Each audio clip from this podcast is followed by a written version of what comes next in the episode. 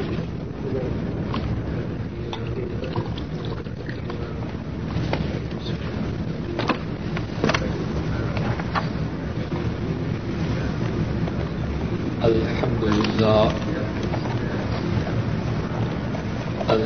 لله نحمده ونستعينه ونستغفره ونؤمن به ونتوكل عليه ونعوذ بالله من شرور أنفسنا ومن سيئات أعمالنا من يهده الله فلا مضل له ومن يضلله فلا هادي له وأشهد أن لا إله إلا الله وحده لا شريك له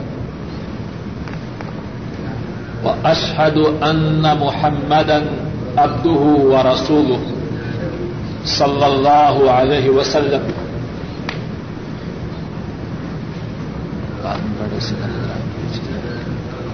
أما بعد فإن خير الحديث كتاب الله وخير الهدي هدي محمد صلى الله عليه وسلم وشر الأمور محدثاتها وكل محدثة بدعة وكل بدعة ضلالة وكل ضلالة في النار. اللهم صل على محمد وعلى آل محمد كما صليت على إبراهيم وعلى آل إبراهيم إنك حميد مجيد. اللهم بارك على محمد وعلى آل محمد كما باركت على إبراهيم وعلى آل إبراهيم إنك حميد مجيد. رب اشرح لي صدري ويسر لي أمري واحلل عقدة من لساني يفقهوا قولي. اللهم انفعنا بما علمتنا وعلمنا ما ينفعنا وزدنا علما. سبحانك لا علم لنا إلا ما علمتنا إنك أنت العليم الحكيم. باب فضل العلم. قال حدثنا سعيد بن عفير قال حدثني الليث قال حدثني أخيل عن ابن شهاب عن حمدة بن عبد الله بن عمر رضي الله تعالى عنهما أن ابن عمر رضي الله تعالى عنهما قال: سمعت رسول الله صلى الله عليه وسلم قال: بين أنا نائم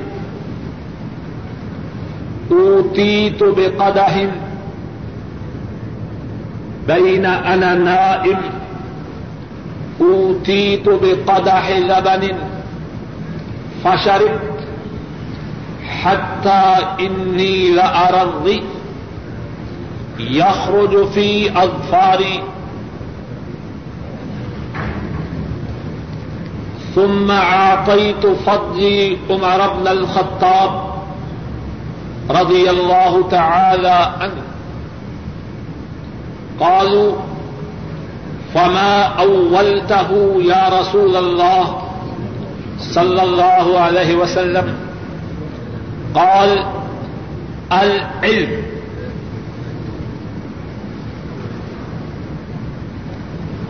باب ہے علم کی فضیلت کے بارے میں امام بخاری رحمہ اللہ اس چیپٹر میں اس باب میں علم کی فضیلت کو ثابت کرنا چاہتے ہیں. فرماتے ہیں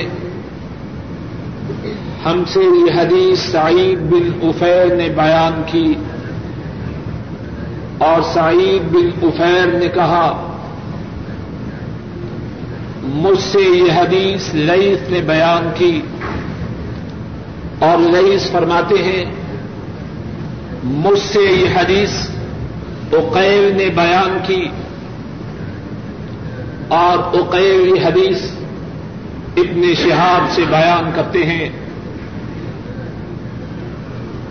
اور ابن شہاب یہ حدیث حضرت عبداللہ ابن عمر رضی اللہ تعالی عنہما ان کے صاحبزادے حمزہ سے بیان کرتے ہیں اور حمزہ بیان کرتے ہیں کہ عبداللہ ابن عمر رضی اللہ تعالی عنہما انہوں نے فرمایا میں نے رسول کریم صلی اللہ علیہ وسلم کو فرماتے ہوئے سنا بین انا نائم جبکہ میں سویا ہوا تھا. بین جبکہ میں نائم سویا ہوا تھا اوتیت بقدح لبن مجھے دودھ کا ایک پیالہ دیا گیا. قدح پیالہ برتن لبن دودھ. فشربت میں نے اس کو پیا حتی انی لأری الریح یخرج فی اظفاری یہاں تک کہ میں نے دیکھا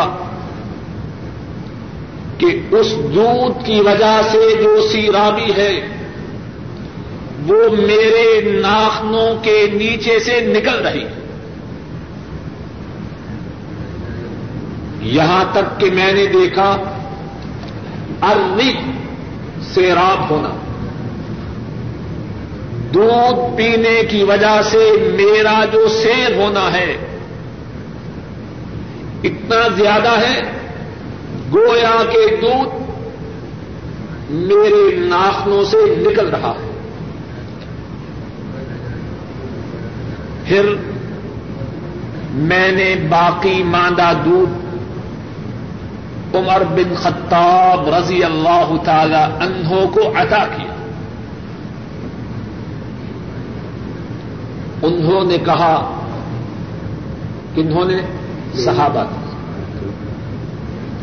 فما اولتہ یا رسول اللہ صلی اللہ علیہ وسلم آپ نے اس خواب کی تعبیر کیا بیان کی ہے اے اللہ کے رسول صلی اللہ علیہ وسلم.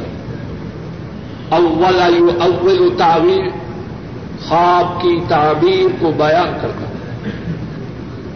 اے اللہ کے رسول صلی اللہ علیہ وسلم آپ نے اس خواب کی کیا تعبیر لی ہے. آپ نے فرمایا یہ علم ہے اس حدیث شریف میں کتنی ہی باتیں ہیں. پہلی بات اس حدیث شریف کی سند میں ہے حضرت عبداللہ بن عمر رضی اللہ تعالی عنہما حضرت عبداللہ بن عمر رضی اللہ تعالی عنہما انہوں نے رسول کریم صلی اللہ علیہ وسلم سے اس حدیث کو سنا اور ان سے اس حدیث کو کس نے سنا اور باقی لوگوں کو بتلایا. وہ ان کے صاحبزادے حضرت حمزہ ہیں.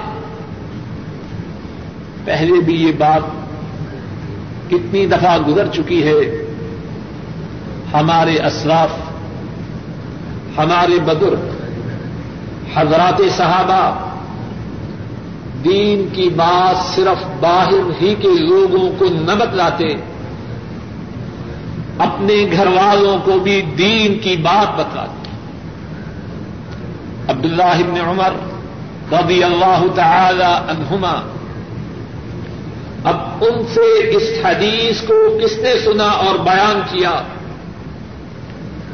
ان کے صاحبزادے حضرت حمزہ رحمہ اللہ تعالی. دوسری بات جو اس حدیث شریف کے متن میں ہے، اور متن میں کتنی ہی باتیں ہیں، ان باتوں میں سے ایک بات یہ ہے کہ رسول کریم صلی اللہ علیہ وسلم آپ کو خوابیں آیا کرتی. رسول کریم صلی اللہ علیہ وسلم آپ پہ وحی بھی آتی، جبریل امین بھی تشریف لاتے، اور اس کے ساتھ ساتھ کتنی ہی باتیں اللہ اپنے حبیب صلی اللہ علیہ وسلم کو خواب کے ذریعہ بتلاتے. جس طرح حدیث شریف میں ہے، خوابیں نبوت کے متعلق جو باتیں ہیں ان میں سے ایک ہے. رسول کریم صلی اللہ علیہ وسلم منصب نبوت سے نوازے جانے سے پہلے آپ کو خوابیں آیا کرتی، اور منصب نبوت پہ سرفراز ہونے کے بعد آپ کو خوابیں آیا کرتی. اور بات سمجھ لیجیے، نبی اور غیر نبی کی خواب میں ایک بنیادی فرق ہوتا ہے. نبی کی خواب وحی کی ایک قسم ہے، اور وحی کی اور نبی کی خواب حجت ہے. یاد ہے ابراہیم علیہ الصلوۃ والسلام نے اپنے بیٹے اسماعیل کو جب ذبح کرنے کا ارادہ کیا، اس کی بنیاد کیا تھی؟ اے میرے بیٹے، انی ارا انی اذبح فانظر ماذا ترى. اے میرے بیٹے، میں نے خواب میں دیکھا ہے کہ میں تجھے ذبح کر رہا ہوں. فانظر ماذا ترى، اب بتلا تیری رائے کیا ہے. ذرا بات کو توجہ سے سمجھیے. قال يا أبت افعل ما تؤمر ستجدني إن شاء الله من الصابرين. نیک بخت بیٹے نے کہا، ابو جان، اے میرے والد محترم، افعل ما تؤمر، افعل ما تؤمر، آپ کو جس بات کے متعلق حکم دیا گیا ہے اس کو کر گزری. ستجدنی انشاء اللہ من الصابرین، آپ دیکھیں گے کہ میں انشاء اللہ صبر کرنے والوں میں سے ہوں گا. جو بات عرض کرنا چاہتا ہوں وہ کیا ہے؟ افعل ما تؤمر. اے والد محترم، آپ کو جس بات کا حکم دیا گیا ہے اس کو کر دیجیے. اور وہ حکم کہاں دیا گیا؟ توجہ کیجیے میری طرف. وہ حکم کہاں دیا گیا؟ وہ حکم خواب میں دیا گیا. نبی کی خواب حجت ہے، سند ہے، اتھارٹی ہے، اور غیر نبی کی خواب وہ حجت ہے. ہمارے ہاں بہت سے لوگوں نے دین میں خرابی خوابوں کی بنیاد پہ پیدا کی. فلاں کو یہ خواب آیا، فلاں کو یہ خواب آیا. بات سمجھ لیجیے، نبی کے ماسوا کسی کا خواب حجت نہیں.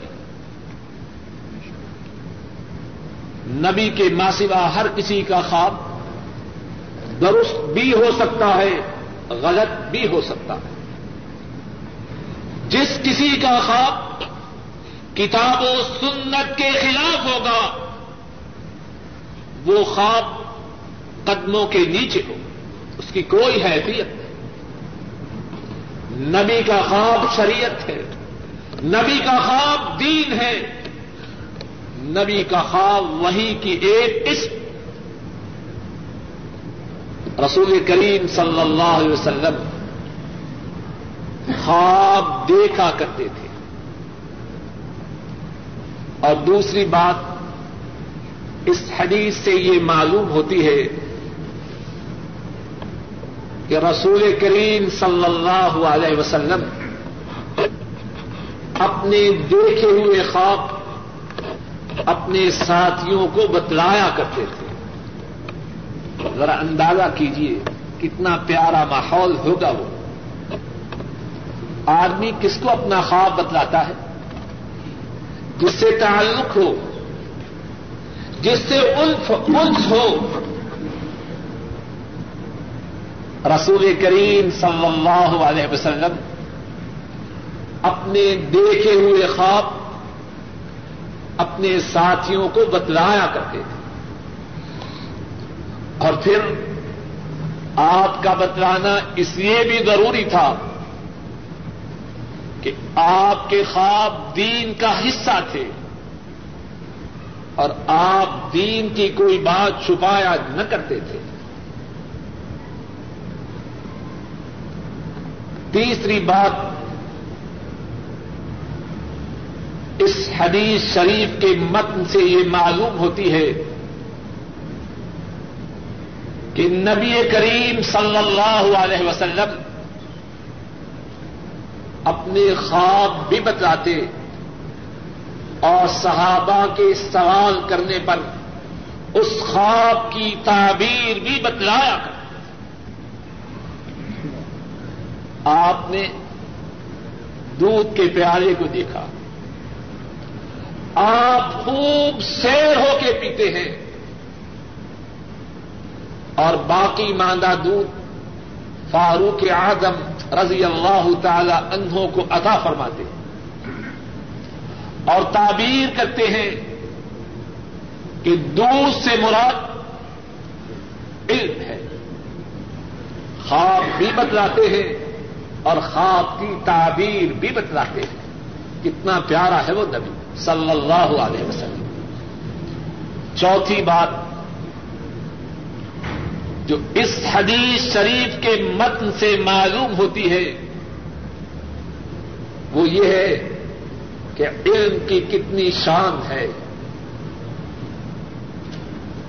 دنیا میں جو کھانے پینے کی چیزیں ہیں ان میں دودھ کی کیا حیثیت ہے. کتنی پیاری ہے اللہ کی نعمت.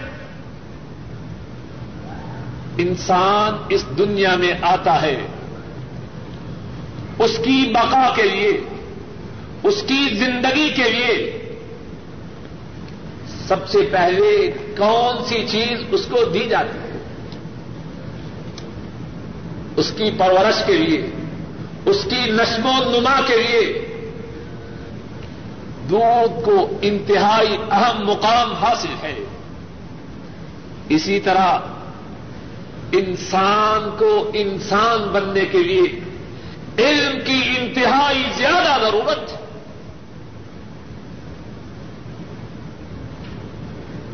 دودھ کے ساتھ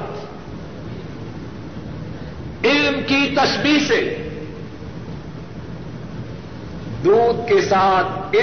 تشبیہ سے علم کی فضیلت بیان ہوتی ہے. امام بخاری رحمہ اللہ اس حدیث سے کیا بات ثابت کرنا چاہتے ہیں بتلائیے؟ یاد ہے یا بھول کے؟ علم کی فضیلت. اب اس خواب کے ذکر کرنے سے علم کی فضیلت ثابت ہوئی کہ نہ ہوئی؟ ایک اور بات اس حدیث سے یہ معلوم ہوتی ہے کہ فاروق اعظم رضی اللہ تعالی عنہ ان کی شان کتنی بلند ہے. کتنے نصیب والے ہیں فاروق اعظم. کیا پی رہے ہیں، کس کے ہاتھوں سے پی رہے ہیں اور کس کا جھوٹا پی رہے ہیں. کتنے خوش نصیب ہیں فاروق رضی اللہ تعالی عنہ. کیا پی رہے ہیں، ان کا ساقی کون ہے اور جو پی رہے ہیں وہ کس کا بچا ہوا ہے. ان کا بچا ہوا ہی ایسا ہے، اس کی قدر و قیمت وہی جانے جو ان کو جانے. ایک دن حدیث گزر چکی ہے، رسول کریم صلی اللہ علیہ وسلم آپ نے کچھ پیا، آپ کی دائیں جانب ایک نوجوان تھے اور بائیں جانب بزرگ تھے. رسول کریم صلی اللہ علیہ وسلم کا طریقہ مبارک یہ تھا، جب کچھ پیتے ساتھیوں کو دینا چاہتے تو دائیں طرف سے ابتدا کرتے. اب بائیں طرف نوجوان ہے، اور نوجوان بھی کون ہے؟ آپ کے چچا کا صاحبزادہ عبداللہ ہے دائیں طرف، اور بائیں طرف بزرگ ہیں. حضرت صلی اللہ علیہ وسلم عبداللہ ابن عباس سے جو دائیں طرف ہیں ان سے فرماتے ہیں، کیا تو اس بات کی اجازت دیتا ہے کہ میں اپنا باقی ماندہ مشروب اس کو دے دوں جو بائیں جانب ہے؟ عبداللہ ابن عباس رضی اللہ تعالی عنہما فوراً عرض کرتے ہیں، اے اللہ کے رسول صلی اللہ علیہ وسلم، آپ کا بچا ہوا جو مشروب ہے میں اس بارے میں اپنے آپ پر کسی کو ترجیح نہیں دے سکتے. ان کے بچے ہوئے کی قدر و قیمت وہی پہچانے جو ان کو پہچانے. فاروق اعظم رضی اللہ تعالی عنہ دودھ پی رہے ہیں، ساقی کوثر ان کو پلا رہے ہیں اور اپنا بچا ہوا پلا رہے ہیں. اور اس سے معلوم ہوا کہ علم میں فاروق اعظم رضی اللہ تعالی عنہ کا کیا مقام ہے. فاروق اعظم دل چاہتا ہے کہ ان کے متعلق تفصیل سے بات ہو، اور فاروق اعظم وہ ہیں رضی اللہ تعالی عنہ، امت پہ ان کا اتنا احسان ہے، امت ان کے احسان کو ادا نہیں کر سکتی. مسلمان چھپ کے اسلام لاتے، چھپ کے عبادت کرتے. فاروق اعظم رضی اللہ تعالی عنہ اسلام قبول کرتے ہیں، مسلمان میدان میں آتے ہیں. ان کی کتنی باتیں ہیں اور کتنی پیاری باتیں ہیں. چند ایک باتیں مختصر سے وقت میں عرض کرتا ہوں. فاروق اعظم رضی اللہ تعالی عنہ وہ ہیں رسول کریم صلی اللہ علیہ وسلم نے ان کے متعلق کتنی ہی بار کتنی ہی شہادتیں عطا فرمائیں. صحیح بخاری میں ہے حضرت سعد بن ابی وقاص رضی اللہ تعالی عنہ وہ بیان کرتے ہیں رسول کریم صلی اللہ علیہ وسلم نے فرمایا ایہن یا ابن الخطاب والذی نفسی بیدہ ما لقیک الشیطان سالکا فجا قط الا سلک فجا غیر فجک او کما قال صلی اللہ علیہ وسلم. رسول کریم صلی اللہ علیہ وسلم فرماتے ہیں واہ رے واہ عمر بن خطاب، اس ذات کی قسم جس کے قبضہ قدرت میں میری جان ہے. کون قسم کھا رہا ہے؟ جنہوں نے کبھی جھوٹ نہیں بولا. نبوت کے بعد تو بات ہی اور ہے.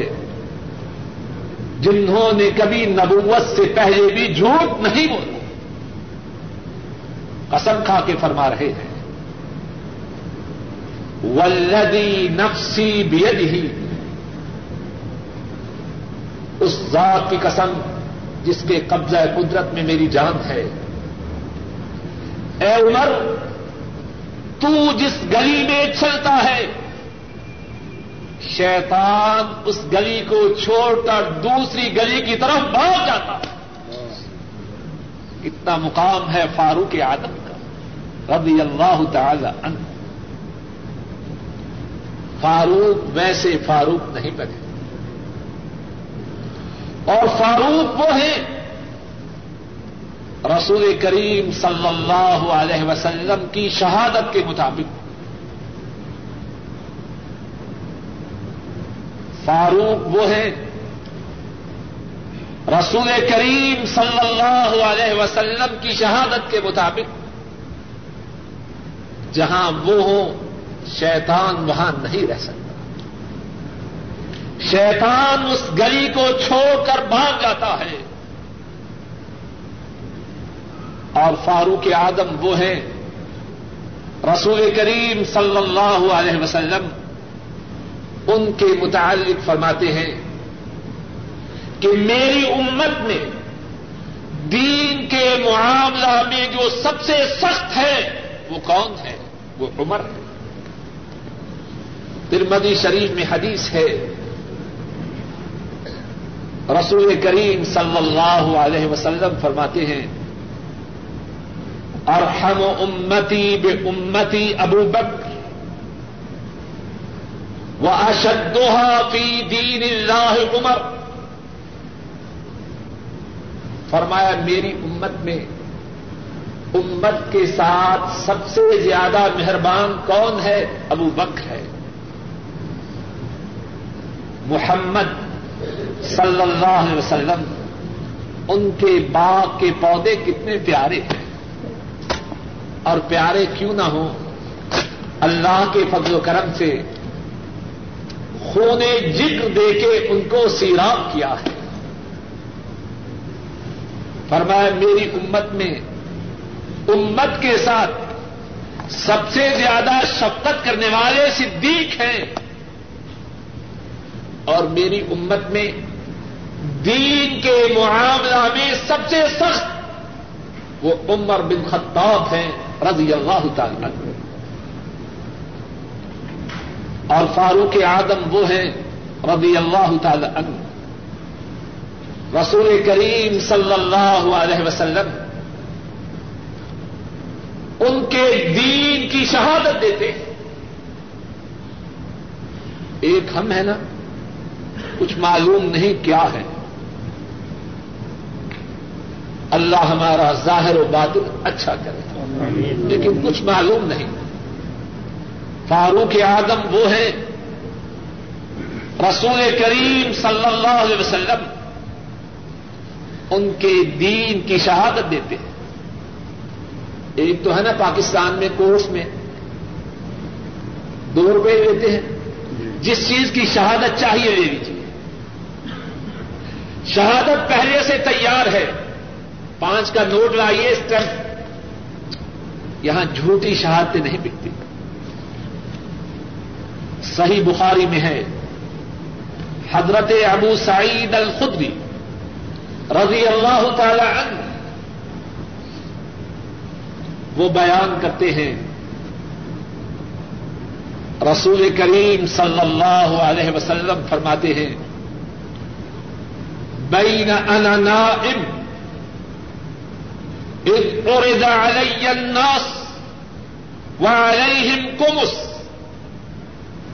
ومنهم من يبلغ الصد ومنهم دون ذلك. رسول کریم صلی اللہ علیہ وسلم فرماتے ہیں, میں سویا ہوا تھا. ایک یہ خواب ہے نا, ایک اور خواب ہے, اور خوابیں بھی جھوٹی اور کچی نہیں. صحیح بخاری میں حدیث ہے, حضرت ابو سعید الخدری رضی اللہ تعالی عنہ بیان کرتے ہیں, فرمایا میں سویا ہوا تھا, لوگوں کو میرے سامنے پیش کیا گیا, اور لوگوں کے اوپر قمیصیں ہیں, لوگوں کے اوپر قمیصیں ہیں, کچھ ایسے ہیں کہ ان کی قمیص ان کی چھاتی تک ہے, اور کچھ ایسے ہیں کہ ان کی قمیص چھاتی سے کم ہے. اور فرمایا میرے سامنے عمر کو بھی پیش کیا گیا. ان کی قمیص کتنی ہے؟ ان کی قمیص اتنی لمبی ہے کہ وہ زمین پہ کھینچ رہے ہیں. کچھ کی قمیصیں کتنی ہیں؟ چھاتی تک. کچھ کی اس سے بھی کم ہے. اور فاروق رضی اللہ تعالی عنہ ان کی قمیص کتنی ہے؟ فرمایا اتنی لمبی ہے کہ زمین میں کھینچ رہے ہیں, زمین پہ گھسٹ کے چل رہے ہیں. صحابہ پر اللہ کی کروڑوں رحمتیں ہوں, بات کو بغیر سمجھے ہوئے نہیں چھوڑتے. عرض کرتے ہیں, اے اللہ کے رسول صلی اللہ علیہ وسلم, اس قمیص کی تعبیر کیا ہے؟ اس قمیص کے پہننے کی تعبیر کیا ہے؟ آپ فرماتے ہیں الدین. اس قمیص کی تعبیر ہے دین. فاروق اعظم رضی اللہ تعالی عنہ سراپا دین ہے, مجسمہ دین ہے. اگر کچھ لوگ ایسے ہیں کہ ان کی قمیصیں یہاں چھاتی تک ہیں, کچھ کی اس سے بھی کم ہے, فاروق وہ ہے اتنا زیادہ دین ہے کہ سارے جسم کو ڈھانپے ہوئے ہیں, بلکہ اس سے بھی زیادہ ہے. کتنی شان ہے فاروق کی رضی اللہ تعالی عنہ. اور فاروق وہ ہیں رضی اللہ تعالی عنہ, نہ صرف رسول کریم صلی اللہ علیہ وسلم ان کے دین و علم کی اپنی زندگی میں شہادت دیتے ہیں بلکہ ان کے اچھے خاتمہ کی بھی بشارت دیتے ہیں. بعض لوگ بڑے اچھے ہوتے ہیں لیکن انجام بڑا برا ہوتا ہے. فاروق اعظم رضی اللہ تعالی عنہ وہ خوش نصیب ہیں,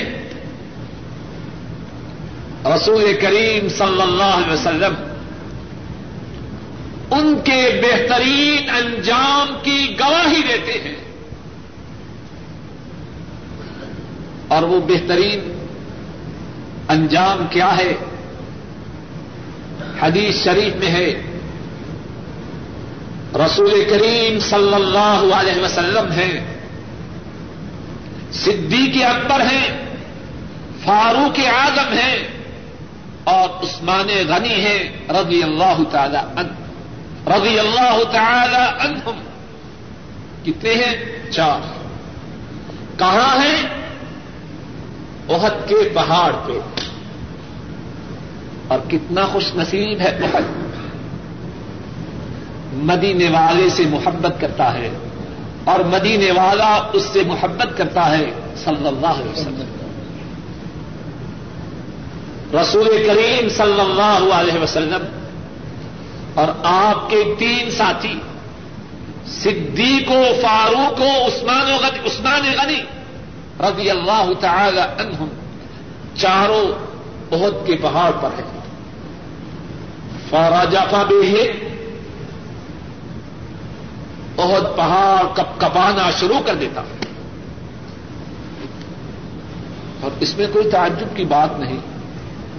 اللہ چاہے بغیر کسی کے اوپر موجود ہونے کے پہاڑوں کو ریگا ریگا کر دے.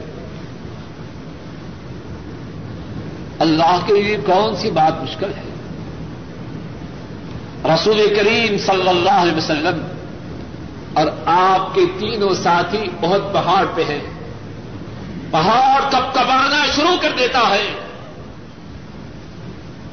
رسول کریم صلی اللہ علیہ وسلم فرماتے ہیں اصبت یا احد, اے احد ٹھہر جا, رک جا, کپکپانا بند کر دے.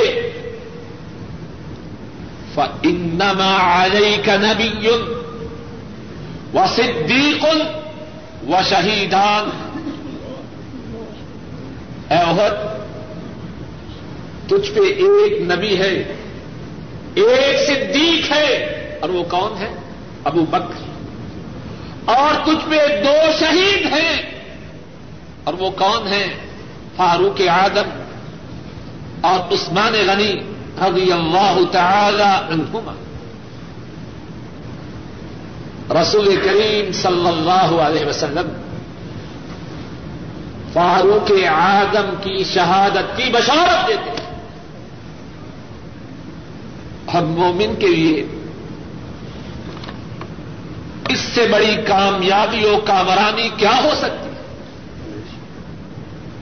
شہادت تو وہ ہے اللہ کے رسول صلی اللہ علیہ وسلم شہادت کی آرزو کرتے ہیں, اور ایک دفعہ شہید ہونے کی نہیں بار بار زندگی پانے کی آرزو کرتے ہیں تاکہ بار بار اپنی جان کو اللہ کی راہ میں قربان کر سکیں.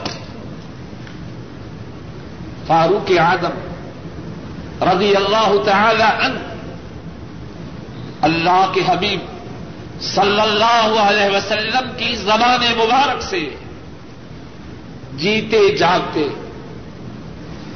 شہید ہونے کی بشارت پاتے ہیں, اور جنت کی بشارت کتنی ہی رہا سنتے ہیں. جنت کی بشارت کتنی ہی دفعہ سنتے ہیں, اور جنت کی بشارت ہی نہیں پاتے. اللہ کے رسول صلی اللہ علیہ وسلم خواب میں فاروق اعظم کا محل جو جنت میں ہے اس کا نظارہ فرماتے ہیں. اتنا خوش نصیب ہے فاروق رضی اللہ تعالی عنہ.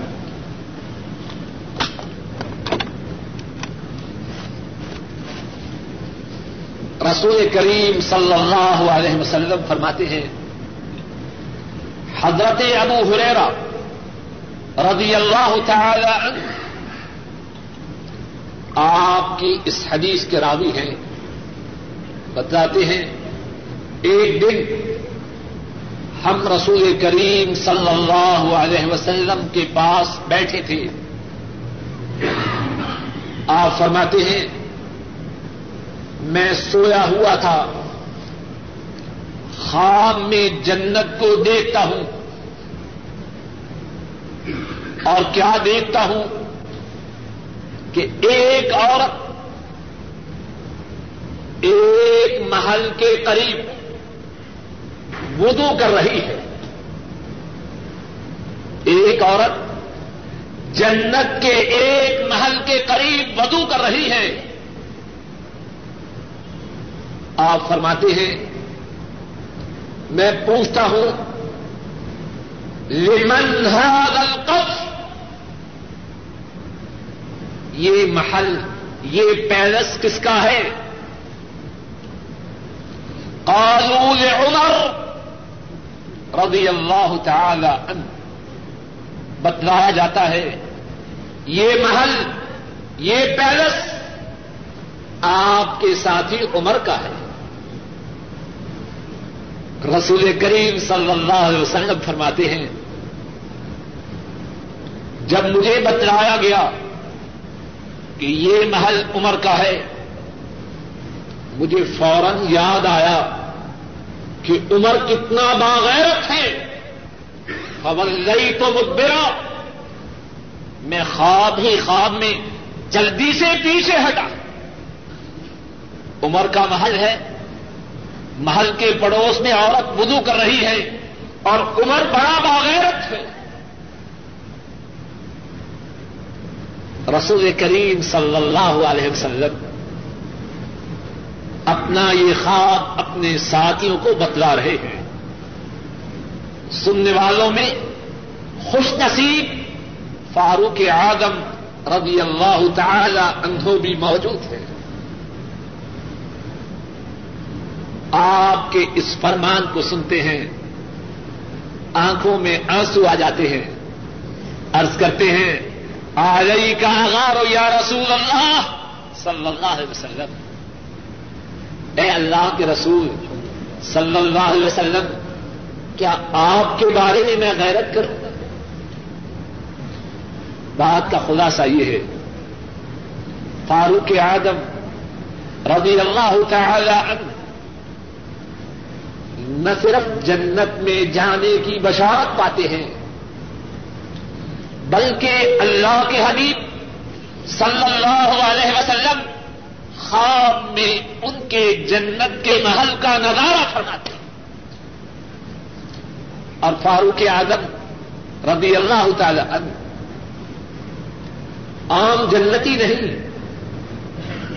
عام جنتی نہیں, وہ جنتی ہیں آدم علیہ الصلوۃ والسلام کے زمانے سے لے کر قیامت تک جتنے بوڑھے جنت میں جائیں گے ان کی سیادت, ان کی قیادت, ان کی سرداری ایک صدیق اکبر کے ہاتھوں میں ہوگی اور دوسرے فاروق اعظم کے ہاتھوں رضی اللہ تعالی عنہما. رسول کریم صلی اللہ علیہ وسلم فرماتے ہیں ابو بکر و عمر سیدا قہول اہل الجنہ من الاولین والآخرین الا النبیین والمرسلین. فرمایا کہ جتنے پہلے پچھلے لوگ ہیں نبیوں اور رسولوں کو چھوڑ کر ان میں سے جو بڑی عمر کے لوگ ہیں اور وہ جنت میں جائیں گے ان کے سردار صدیق اکبر اور فاروق اعظم رضی اللہ تعالی عنہما ہوں. اور اس حدیث میں بات یہ چل رہی تھی کہ فاروق اعظم رضی اللہ تعالی عنہ اللہ نے انہیں بہت زیادہ علم کی دولت سے نوازا اور ان کو علم حاصل کیوں نہ ہو. رسول کریم صلی اللہ علیہ وسلم فرماتے ہیں اگر میری امت میں سے کوئی ایسا شخص ہے جو الہامی ہے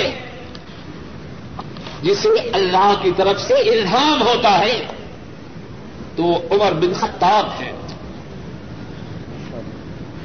اور عمر بن خطاب رضی اللہ تعالی عنہ ان کو اللہ نے وہ مقام دیا. کتنی ہی مرتبہ رسول کریم صلی اللہ علیہ وسلم کے روبرو تجویز پیش کرتے ہیں, آپ ان کی تجویز کو قبول نہیں کرتے. آسمانوں کے مالک ان کی تجویز کو قبول کرتے ہیں اور اس تجویز کے مطابق قرآن کریم نازل ہوتا ہے. فاروق اعظم رضی اللہ تعالی عنہ خود فرماتے ہیں وافقت ربی فی ثلاث فی مقام ابراہیم وفی الحجار وفی اثار بت. فرماتے ہیں میں نے تین باتوں میں اپنے پروردگار کی بات سے اتفاق کیا. اور وہ تین باتیں کیا ہیں؟ باتیں بہت زیادہ ہیں, یہی تین باتیں عرض کر کے بات کو ختم کروں. تین باتوں کے متعلق میں نے اپنے پروردگار کی موافقت کی. پہلی بات کیا ہے؟ فاروق اعظم رضی اللہ تعالی عنہ رسول کریم صلی اللہ علیہ وسلم کے روبرو تجویز پیش کرتے ہیں, اے اللہ کے رسول صلی اللہ علیہ وسلم مقام ابراہیم کو نماز پڑھنے کی جگہ بنایا جائے. قرآن کریم میں آئے گزرتے ہوئے وَاتَّخِذُوا مِن مَقَامِ إِبْرَاهِيمَ مُصَلًّى, مقام ابراہیم کو جائے نماز بناؤ. کیا یہی شان کم ہے؟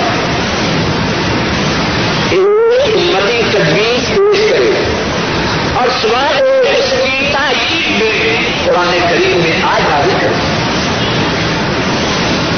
ایک دوسری تجویز جو فاروق اعظم رضی اللہ تعالی عنہ انہوں نے پیش کی, رسول کریم صلی اللہ علیہ وسلم کے گھر والے اور عام مسلمان ابتدا میں پردہ نہ کرتے.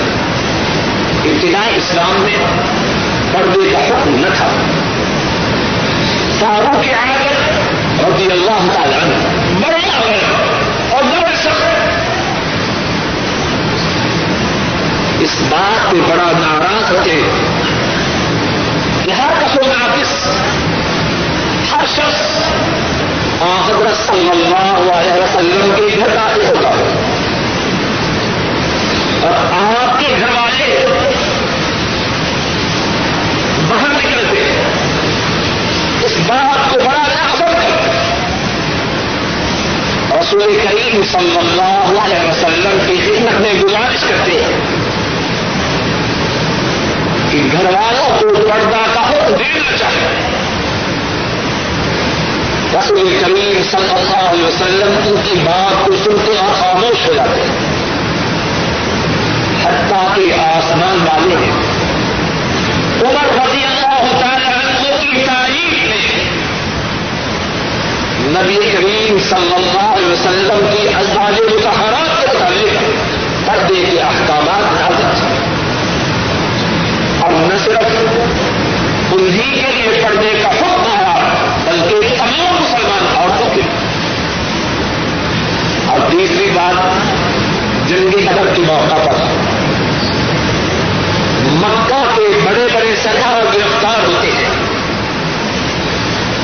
رسول کریم صلی اللہ علیہ وسلم مشورہ فرماتے ہیں ان کے ساتھ کیا کیا جائے.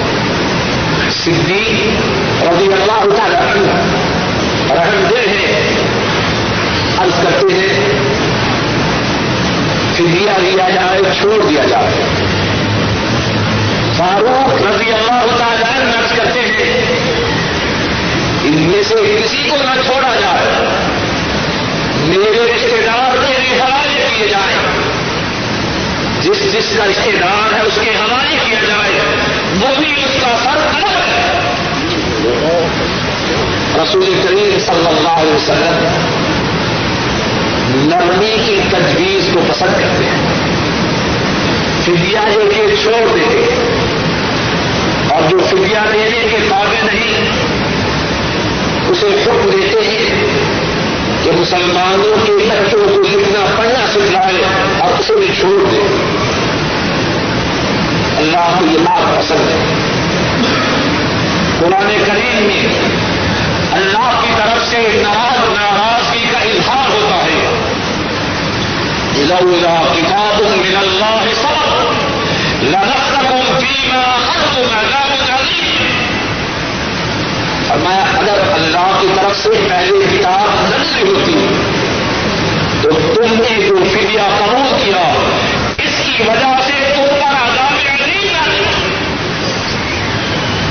فاروق اعظم رضی اللہ تعالی عنہ، اللہ ان کی تجویزوں کو پسند کرتا ہے. اور ذرا بات سمجھیے، فاروق رضی اللہ تعالی عنہ کیا فرماتے ہیں؟ وافقت ربی فی صلاۃ. غور کیجیے، ہم جاہل کچھ بھی نہیں ہے اور ہر کوئی اپنے آپ کو شیخ الاسلام سمجھتا ہے. فرما رہے ہیں میں نے تین باتوں میں اپنے رب کی موافقت کی. موافقت وہی کی ہوئی یا فاروق کی ہوئی؟ فاروق رضی اللہ تعالی عنہ، انہوں نے تو پہلے رائے دی، وہی ان کی تعلیم میں آئی. لیکن کتنا ادب ہے، کچھ بات سمجھ میں آئی کہ کتنا ادب ہے.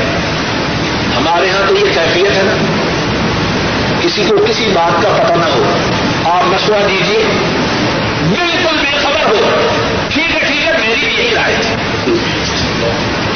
اتنا برداشت نہیں کرتا کہ کوئی جو بات بتلا رہا ہے اس کے بتلانے کا اعتراض کرے، ٹھیک ہے ٹھیک ہے میرا بھی پہلے سے یہ خیال ہے.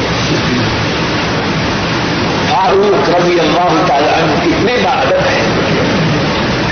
یہ نہیں فرما ہے کہ میرے رب نے میری بات سے موافقت کی، بلکہ کیا کہہ رہے ہیں؟ میں نے اپنے رب کی تین باتوں میں موافقت کی.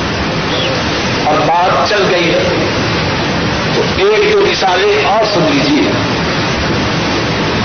کہ باوجود اس قدر علم و فضل کے فاروق رضی اللہ تعالی عنہ کتنے صاف دل تھے. اپنی غلطی اس کا اعتراف کتنی جلدی کرتے، اور اگر ان کی بات کتاب و سنت کے خلاف ہوتی اور اس کو چھوڑ دے. صحیح بخاری میں ہے، صحیح بخاری میں ہے، فاروق اعظم رضی اللہ تعالی عنہ مکہ مکرمہ پہنچتے ہیں. مسجد الحرام کے صحن میں تشریف فرما ہے، کرسی پہ بیٹھے ہیں اور ارشاد فرماتے ہیں لا ادا صفرا ولا بيضاء الا قصدتها.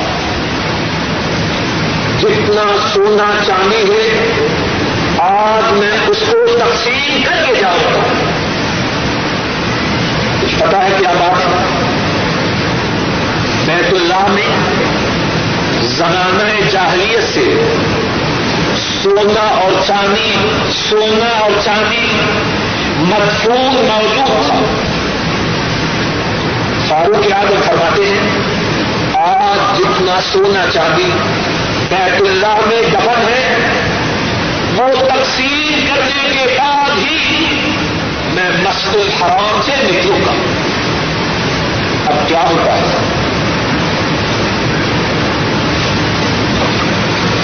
شیبہ جو ان کے پڑوس میں بیٹھے ہیں عرض کرتے ہیں ما انت بفاعل، اے امیر المؤمنین آپ یہ کام نہیں کر سکتے، آپ یہ کام نہیں کر سکتے. اب ذرا غور کیجیے کتنا مقام ہے فاروق کا رضی اللہ تعالیٰ. ابھی تھوڑی سی باتیں آپ کے سامنے ان کے متعلق عرض کی ہیں، انہی کی روشنی میں ان کی قدر و منزلت، ان کے مقام و مرتبہ، ان کی شان کا اندازہ کیا. اب وہ ایک بات کرنے کا ارادہ ظاہر فرما رہے ہیں اور کہنے والا کیا کہتا ہے ما انت بفاعل، آپ یہ کام نہیں کر سکتے. فرماتے ہیں میں یہ کام کیوں نہیں کر سکتا؟ شیبہ کہتے ہیں ان صاحبیک لن یفعلا، آپ کے جو دو ساتھی تھے توجہ سے سنیں اور یاد رکھیں، آپ کے جو دو ساتھی تھے انہوں نے بیت اللہ میں مدفون سونے اور چاندی کو نکال کے تقسیم نہیں کیا. کون وہ دو ساتھی ہیں؟ رسول کریم صلی اللہ علیہ وسلم اور صدیق اکبر. اب فاروق رضی اللہ تعالیٰ عنہ ان کا جواب کیا ہے؟ وہ خواب سناتے ہیں جو اللہ کے رسول صلی اللہ علیہ وسلم نے ان کے متعلق بیان کی، اپنے جنتی ہونے کی جو بشارتیں ہیں وہ بتلاتے ہیں. ایک ہی جملہ فرماتے ہیں هُمَا الْمَرْءَانِ يُقْتَدَى بِهِمَا، وہی دو ہیں جن کے نقش قدم پہ چلا جائے گا. میں فاروق کون ہوں؟ فوراً اٹھ کے باہر چلے جاتے ہیں. فاروق فاروق ہیں رضی اللہ تعالیٰ، لیکن اپنے آپ کو اللہ کے رسول صلی اللہ علیہ وسلم سے آگے نہیں سمجھتے، اپنے آپ کو اللہ کی کتاب سے آگے نہیں سمجھتے. اور یہاں یہ بات بھی سمجھ لیجیے موت ان سے بھی ہو سکتی ہے، لیکن ان کا مقام یہ ہے، ان کی شان یہ ہے، اگر انہیں بھول پر ٹوکا جائے، بھول پر متنبع کیا جائے، اپنی بھول پہ اڑتے نہیں، حق کی طرف فوراً پڑھتے. ایک باتیں اور سنیے اور اسی پہ بات کو ختم کروں گا انشاءاللہ. فاروق اعظم رضی اللہ تعالی عنہ منبر پہ تشریف لاتے ہیں، حکم دیتے ہیں کوئی شخص اپنی عورت کے حق مہر میں 12 اوقیہ سے زیادہ رقم نہ دے، قریباً 480 یا 500 درہم. اور فرماتے ہیں جس شخص نے اس سے زیادہ حق مہر دیا میں وہ حق مہر چھین لوں گا اور بیت المال میں داخل کروں گا. بحق کے سردار سبق. اب کیا ہوتا ہے؟ حکم جاری ہوتا ہے. اور کون حکم جاری کر رہا ہے؟ فاروق اعظم رضی اللہ تعالی عنہ.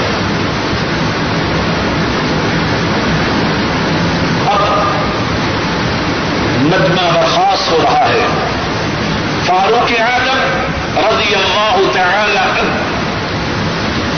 منبر سے اتر رہے ہیں, راستے میں قریش کی ایک عورت روک لیتی ہے,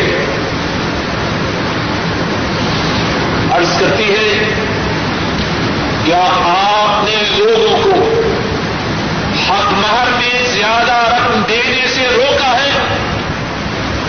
فرماتے ہیں ہاں. عورت کہتی ہے کیا آپ نے اللہ کے فرمان کو نہیں سنا؟ ذرا اندازہ کیجیے اس سے بات ہو رہی ہے کون کر رہی ہے. فرماتے ہیں کیا بات ہے؟ عورت کہتی ہے اللہ فرماتے ہیں اگر تم عورت کو خزانہ دو اس خزانے کو واپس نہ چھینو.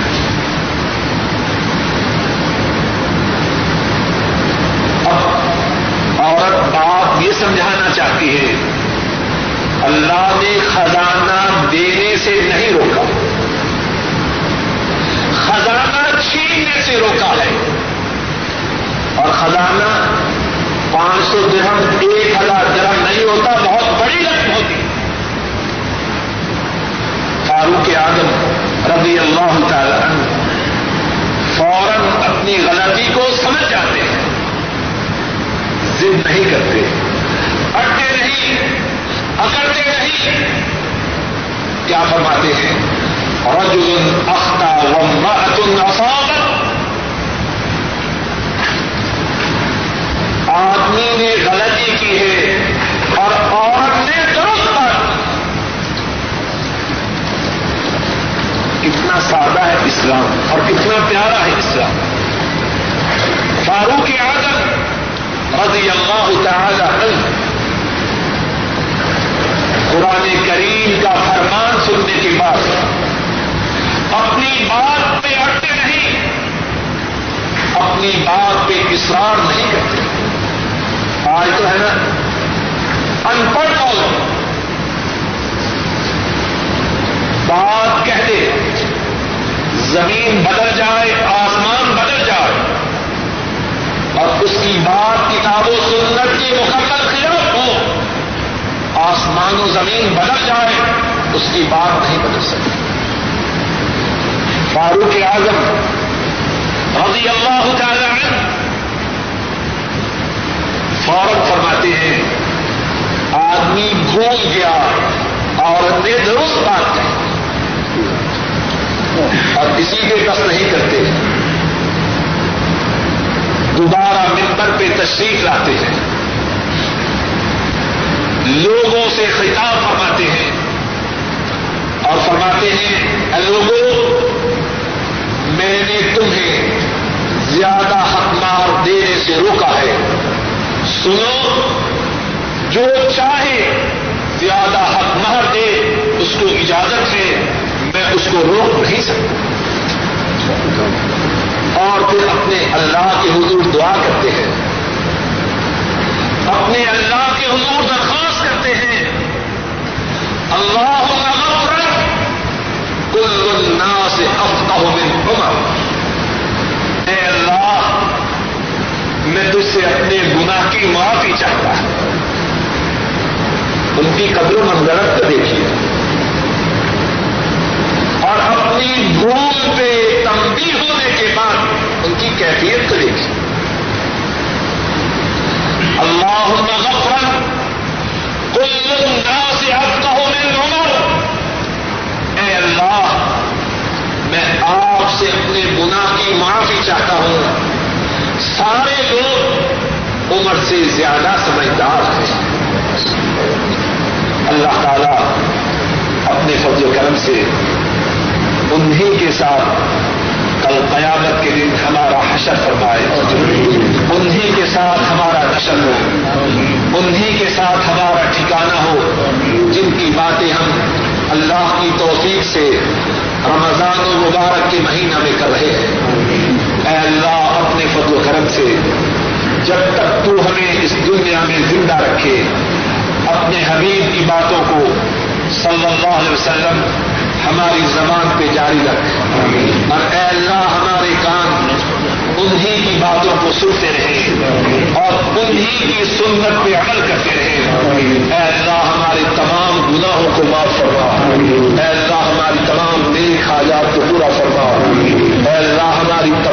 نقصان کو دور فرما، اے اللہ ہمارے بوڑھے ماں باپ کو رحم فرما، اے اللہ ان کی تمام پریشانیوں کو دور فرما، اے اللہ ان کو صحت عطا فرما، اے اللہ ان کی نیک حاجات کو پورا فرما، اور اے اللہ جن کے ماں باپ فوت ہو چکے ہیں ان کے تمام گناہوں کو معاف فرما، ان کے درجات کو بلند فرما، اے اللہ ہمارے بیوی بچوں پہ رحم فرما، اے اللہ ہمارے بیوی بچوں کو ہماری آنکھوں کی ٹھنڈک بنا، اے اللہ ہمارے بیوی بچوں کو ہماری آنکھوں کی ٹھنڈک بنا، اے اللہ ہمارے گھروں میں دین کو جاری و ساری فرما، اے اللہ ہمارے گھروں میں دین کو جاری و ساری فرما، اے اللہ ہمارے گھروں میں اطمینان و سکون کی رحمتیں نازل فرما، اے اللہ ہمارے گھروں میں اطمینان و سکون فرما، اے اللہ ہمارے گھروں میں اپنی رحمتیں فرما، اے اللہ ہمارے گھروں میں اپنی رحمتیں فرما، اے اللہ ہمارے بہن بھائیوں پہ رحم فرما، اے اللہ ہمارے جو بہن بھائی فوت ہو چکے ہیں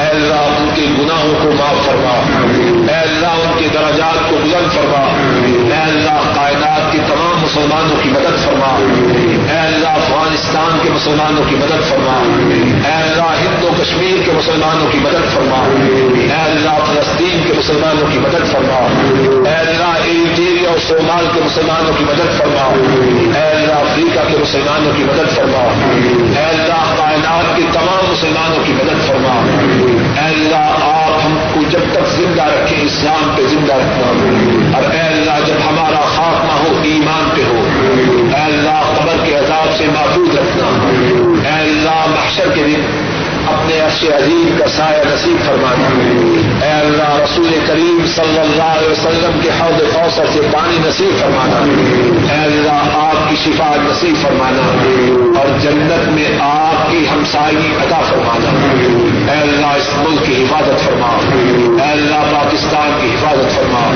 اے اللہ دنیا کے تمام اسلامی ممالک کی حفاظت فرما، اے اللہ ہماری تمام دعاؤں کو قبول فرما، صلی اللہ تعالی علی خیر وعلى آله وأصحابه وآل بيته وأتباعه إلى يوم الدين.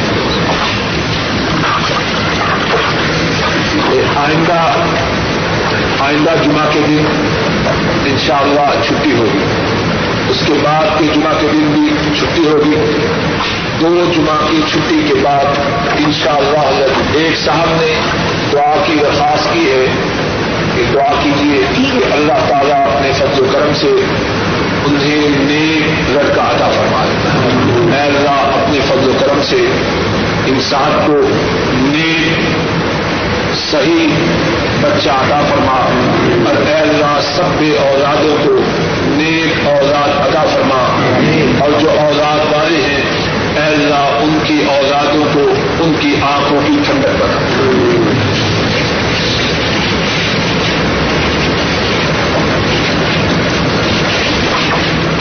ایک صاحب نے کتنے ہی سوال کیے ہیں، اور ان میں سے کتنے ہی سوالات کے جواب گزشتہ درسوں میں دیے جا چکے ہیں، لیکن پھر بھی مختصر طور پر ان سوالات میں سے کچھ کے جوابات عرض کرتا ہوں. ایک سوال یہ ہے کہ اگر کسی کو رقم اللہ پہ دی ہو تو اس پہ زکوٰۃ دینی ہے کہ نہیں؟ جواب یہ ہے کہ جو مال جو ریال آپ نے کسی کو قرضہ پہ دیے ہیں اس کی دو صورتیں ہیں. ایک صورت یہ ہے کہ جو مقروض ہے آپ کو امید ہے کہ وہ رقم ادا کرے گا. دوسری صورت یہ ہے کہ آپ کو اس سے رقم کی واپسی کی کوئی امید نہیں. پہلی صورت میں جبکہ رقم کی واپسی کی امید ہے آپ پر اس رقم کی زکوٰۃ کا ادا کرنا ضروری ہے، اور وہ قرضہ جس کی واپسی کی آپ کو امید نہیں اس پہ آپ زکوٰۃ ادا نہ کریں. اللہ کرے کہ جب وہ آپ کی رقم مل جائے تو اسی سال کی زکوٰۃ اس پہ ادا کریں. دوسرا سوال یہ ہے کہ عورت کے زیورات کی زکوٰۃ ہے کہ نہیں؟ جواب یہ ہے کہ صحیح بات یہ ہے کہ عورت کے زیورات کی زکوٰۃ ہے، اور دلیل یہ ہے سنن ابی داؤد میں ہے. رسول کریم صلی اللہ علیہ وسلم کی خدمت میں دو عورتیں حاضر ہوتی ہیں, ایک ماں ہے ایک بیٹی ہے. بیٹی کے ہاتھوں میں سونے کے دو موٹے موٹے کنگن ہیں. حضرت صلی اللہ علیہ وسلم فرماتے ہیں کیا تم ان دو کنگنوں کی زکات ادا کرتی ہو؟ جواب میں عرض کرتی ہیں نہیں. آپ فرماتے ہیں ایسرک ان یصورک اللہ بہما سوارین من نار, کیا تمہیں یہ بات پسند ہے کہ ان دو کنگنوں کی وجہ سے جن کی تم زکات ادا نہیں کرتی اللہ تعالیٰ جہنم کی آگ کے تمہیں دو کنگن پہنا دے؟ وہ مسلمان عورت ان دونوں کنگنوں کو اتارتی ہے. فخلعتہما والقتہما الی رسول اللہ صلی اللہ علیہ وسلم وقالت ہما للہ ولرسول. وہ عورت اسی وقت دونوں کنگنوں کو اتارتی ہے, رسول کریم صلی اللہ علیہ وسلم کی خدمت میں پیش کرتی ہے اور عرض کرتی ہے کہ اب میں ان کنگنوں کو اپنے پاس نہیں رکھ سکتی, یہ اللہ کے لیے ہے اللہ کے رسول کے لیے. بات کا خلاصہ یہ ہے کہ زیورات کی زکات دینا ضروری ہے. ایک سوال یہ ہے کہ بیوی کے مال کی زکات کیا خاوند دے سکتا ہے؟ جواب یہ ہے کہ جو مال بیوی کا ذاتی ہے اس کی زکات اسی کے ذمہ واجب ہے. اگر خاوند مہربان ہے اس کی طرف سے زکات ادا کرنا چاہتا ہے اچھی بات ہے, لیکن اصل ذمہ داری عورت کی ہے. اور اگر خاوند اپنی بیوی سے تعاون کرتے ہوئے اس کے مال کی زکات ادا کر دے اس میں کوئی حرج نہیں. روزہ کے متعلق سوال ہے کہ اگر کسی کو قے آ جائے تو روزہ ٹوٹتا ہے کہ نہیں؟ جواب یہ ہے کہ اگر خود بخود قے آئے اس سے روزہ نہیں ٹوٹتا, لیکن جو شخص ارادتاً کوشش کر کے قے لائے اس سے روزہ ٹوٹ جاتا ہے. ٹیکہ لگوانے کے متعلق سوال ہے کہ کیا ٹیکہ لگوانے سے روزہ ٹوٹ جاتا ہے یا باقی رہتا ہے؟ علماء نے انجیکشن کے متعلق دو صورتیں بیان کی. بعض انجیکشن ایسے ہیں جن کی وجہ سے جسم میں خوراک جاتی ہے, اور بعض انجیکشن ایسے ہیں کہ ان کی وجہ سے جسم میں خوراک نہیں جاتی. تو بعض علماء نے بیان کیا ہے جن ٹیکوں کی وجہ سے جسم میں خوراک جاتی ہے ان سے روزہ باقی نہیں رہتا. دوسری قسم کے انجیکشن جن سے جسم میں خوراک نہ جائے اس سے روزے کو کوئی فرق نہیں پڑتا. ویسے اگر آدمی کوشش کرے تو افطاری کے بعد, افطاری سے لے کر سحر تک ٹیکہ لگوانے کا بندوبست کر لے تو سرے سے یہ سوال پیدا ہے. ایک اور سوال یہ ہے کہ اگر کوئی شخص بیماری کی وجہ سے روزہ نہ رکھ سکے اس کے لیے کیا حکم ہے؟ بیمار اس کی دو صورتیں ہیں. بعض بیمار ایسے ہوتے ہیں جو دائمی مریض ہوتے ہیں, ان کی شفایابی کی توقع ہی نہیں ہوتی. کوئی شوگر کا بیمار ہے اور اتنا کمزور اور بیمار ہے کہ روزہ رکھنے کی طاقت نہیں رکھتی. کسی کو ٹی بی ہے, کسی کو سرطان ہے. اللہ سب بیماروں کو شفا عطا فرمائے کہ اس کی بیماری سے شفایابی کی امید نہیں. اس کے لیے یہ ہے کہ وہ ہر روزہ کے بدلہ ایک مسکین کو ایک وقت کا کھانا کھلا. ہر روزہ کے بدلہ میں ایک مسکین کو ایک وقت کا کھانا کھلا, یا ایک روزہ کے بدلہ میں آدھا سا قریباً سوا کلو گندم کسی مسکین کو دے دی, اور بعض علماء نے 1.25 کلو کی بجائے 1.25 کلو کا نصف وہ دینے کے لیے کہا ہے.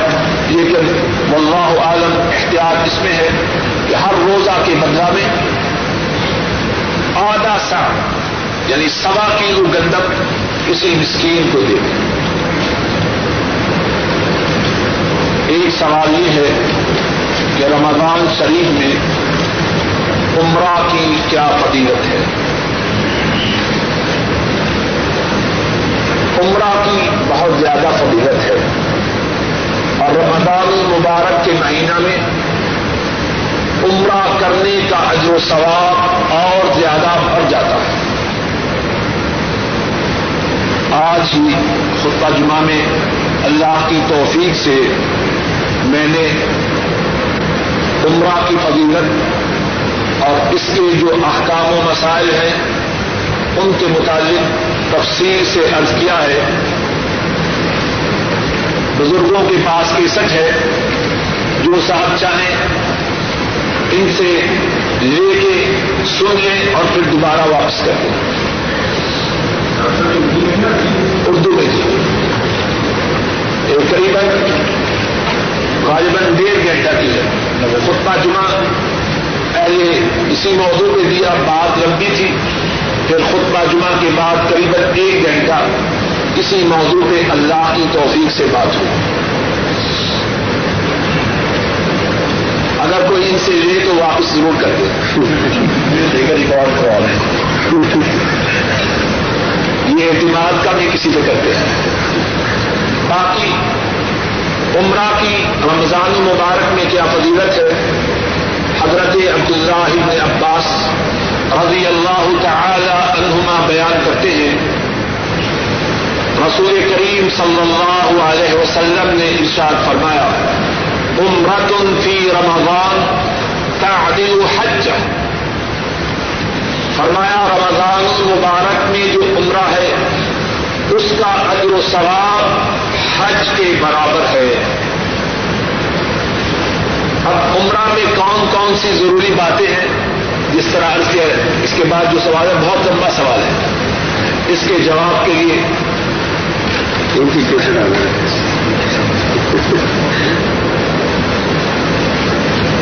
ایک سوال یہ ہے کہ تراویح کی رکعت کتنی ہے؟ حضرت عائشہ صدیقہ رضی اللہ تعالی عنہا ان سے سوال کیا گیا کہ رسول کریم صلی اللہ علیہ وسلم رمضان میں کتنی رکعت پڑھی؟ حضرت عائشہ رضی اللہ تعالی عنہا فرماتی ہیں کہ رسول کریم صلی اللہ علیہ وسلم رمضان اور غیر رمضان میں 8 رکعتوں سے زیادہ نہ پڑتی. اور حضرت عائشہ رضی اللہ تعالی عنہ کی حدیث صحیح بخاری میں موجود ہے.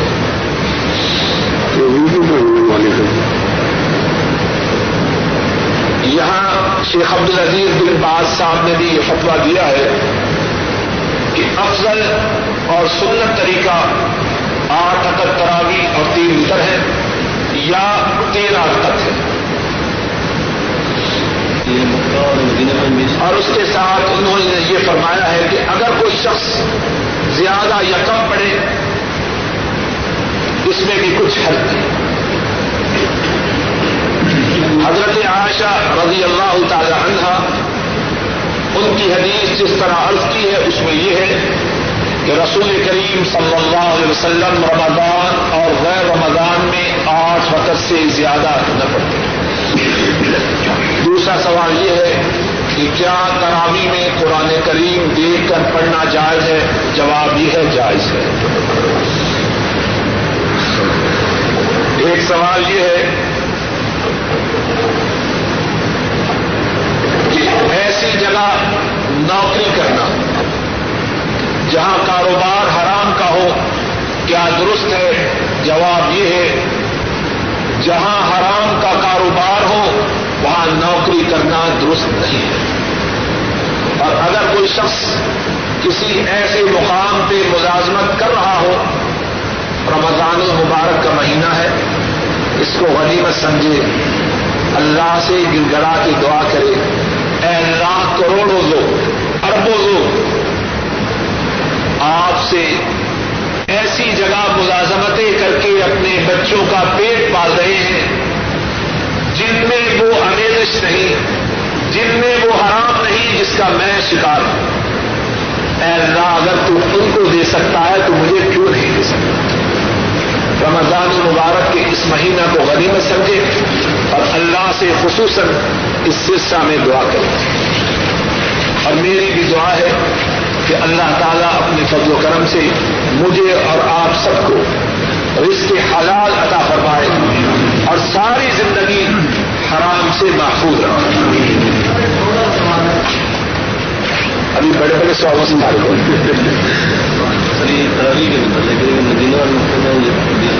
کوئی جواب نہیں۔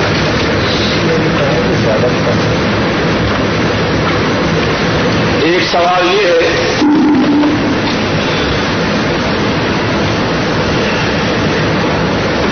اگر آدمی کو زیادہ پڑے گا تو سننا سمجھ کے نہ پڑے، اور اس کا یہ تصور ہے کہ رسول کریم سے سننے آٹھ پڑے۔ ایک سوال یہ ہے کہ کیا طواف کے ہر چکر کے لیے الگ الگ دعا ہے؟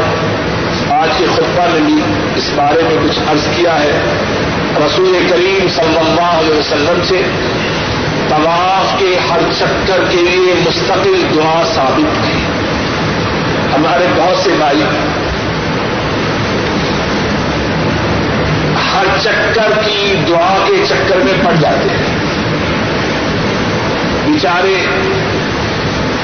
بیت اللہ پہنچتے ہیں، کتنی بڑی سعادت ہے، اللہ کے گھر کا طواف کر رہے ہیں اور کچھ پتہ نہیں کیا مانگتے ہیں۔ وہ وقت مانگنے کا ہے، رسول کریم صلی اللہ علیہ وسلم نے کوئی دعا متعین نہیں کی، جو مانگنا ہے اللہ سے مانگنا، اردو میں، پشتو میں، پنجابی میں، عربی میں، جس زبان میں مانگ سکتے ہو اللہ سے خوب مانگ، اپنے لیے، اپنے ماں باپ کے لیے، اپنے بہن بھائیوں کے لیے، اپنے بیوی بچوں کے لیے، تمام دنیا کے مسلمانوں کے لیے، اور اس اعتقاد سے مانگیے، اس یقین سے مانگیے، اے اللہ آپ کے دروازے پہ آیا ہوں، لے کے جاؤں، اے اللہ وہ بکاری ہوں، وہ سائل ہوں، جب تک تو خیرات نہ ڈالے گا میں واپس نہیں جاؤں گا۔ اور اپنے ذہن میں یہ تصور رکھے اور اپنے اللہ سے باتیں کرے، اے اللہ آپ ہی بتلائیے اگر میں آپ کے دروازے سے خالی گیا تو کس کے دروازے پہ جاؤں گا؟ اعتقاد و یقین کے ساتھ اپنی ساری پریشانیاں، ساری مشکلات، ساری مصیبتیں، سارے دکھ اللہ کے روبرو پیش کریں۔ ہاں رکن یمانی اور حجر اسود کے درمیان ایک دعا ثابت ہے، اور وہ دعا ہے ربنا آتنا فی الدنیا حسنہ وفی الآخرت حسنہ وقنا عذاب النار، اے ہمارے پروردگار ہمیں دنیا میں بلائی عطا فرما، آخرت میں بلائی عطا فرما، اور جہنم کی آگ کے عذاب سے محفوظ فرما۔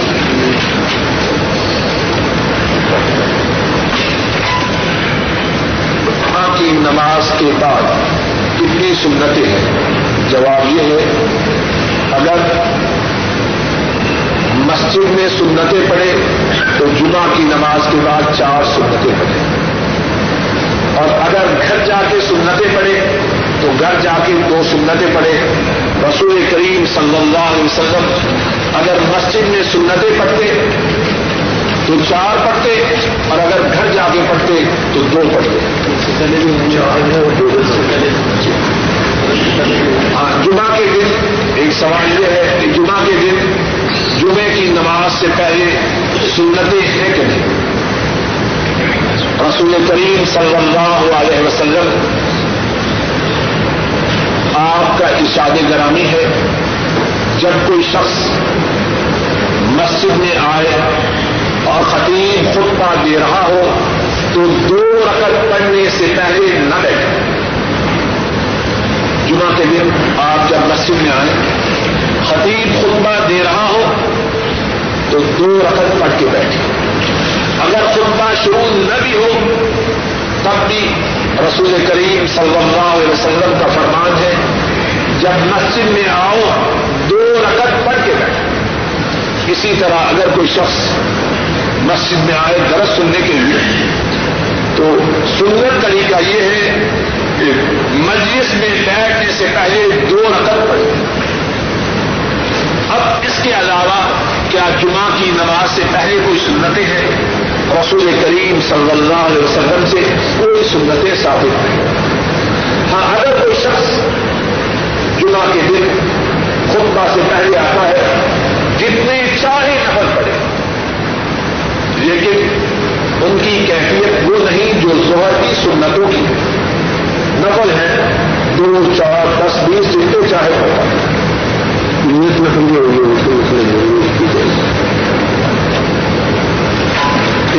کہ اگر کوئی شخص رمضان کے بعد عمرہ کرے تو اس پر کیا حج واجب ہوگا؟ جواب یہ ہے میرے ناقص علم کے مطابق یہ بات درست ہے. جو عمرہ کی نیت سے گیا عمرہ کیا اب عمرہ کر کے واپس آ جائے حج کے وجوب کے لیے جو شرائط ہے بات ذرا سمجھ لیجیے. میرے خیال میں یہ کافی ذہنوں میں یہ غلط فہمی موجود ہے. جس شخص پہ حج واجب ہے مالدار ہے طاقت ہے صحت ہے جس پہ حج واجب ہے وہ عمرہ کرے نہ کرے حج اس پہ واجب ہے. اور جس پہ حج واجب نہیں وہ عمرہ کر بھی لے تب بھی اس پہ حج واجب ہے. یہ بات ایسے ہے جیسے بات بنی ہوئی ہے. ایک شخص چاند اس ڈر سے نہ دیکھتا تھا کہ اگر چاند دیکھ لیا تو روزے واجب ہو جائے. بالکل ایسا ہی بات ہے. میرے ناقص دل کے مطابق رمضان کے بعد حج عمرہ کرنا نہ کرنا اگر حج واجب ہے تو واجب ہے. اگر پہلے سے واجب نہیں تو عمرہ کرنے سے اس پہ واجب نہیں.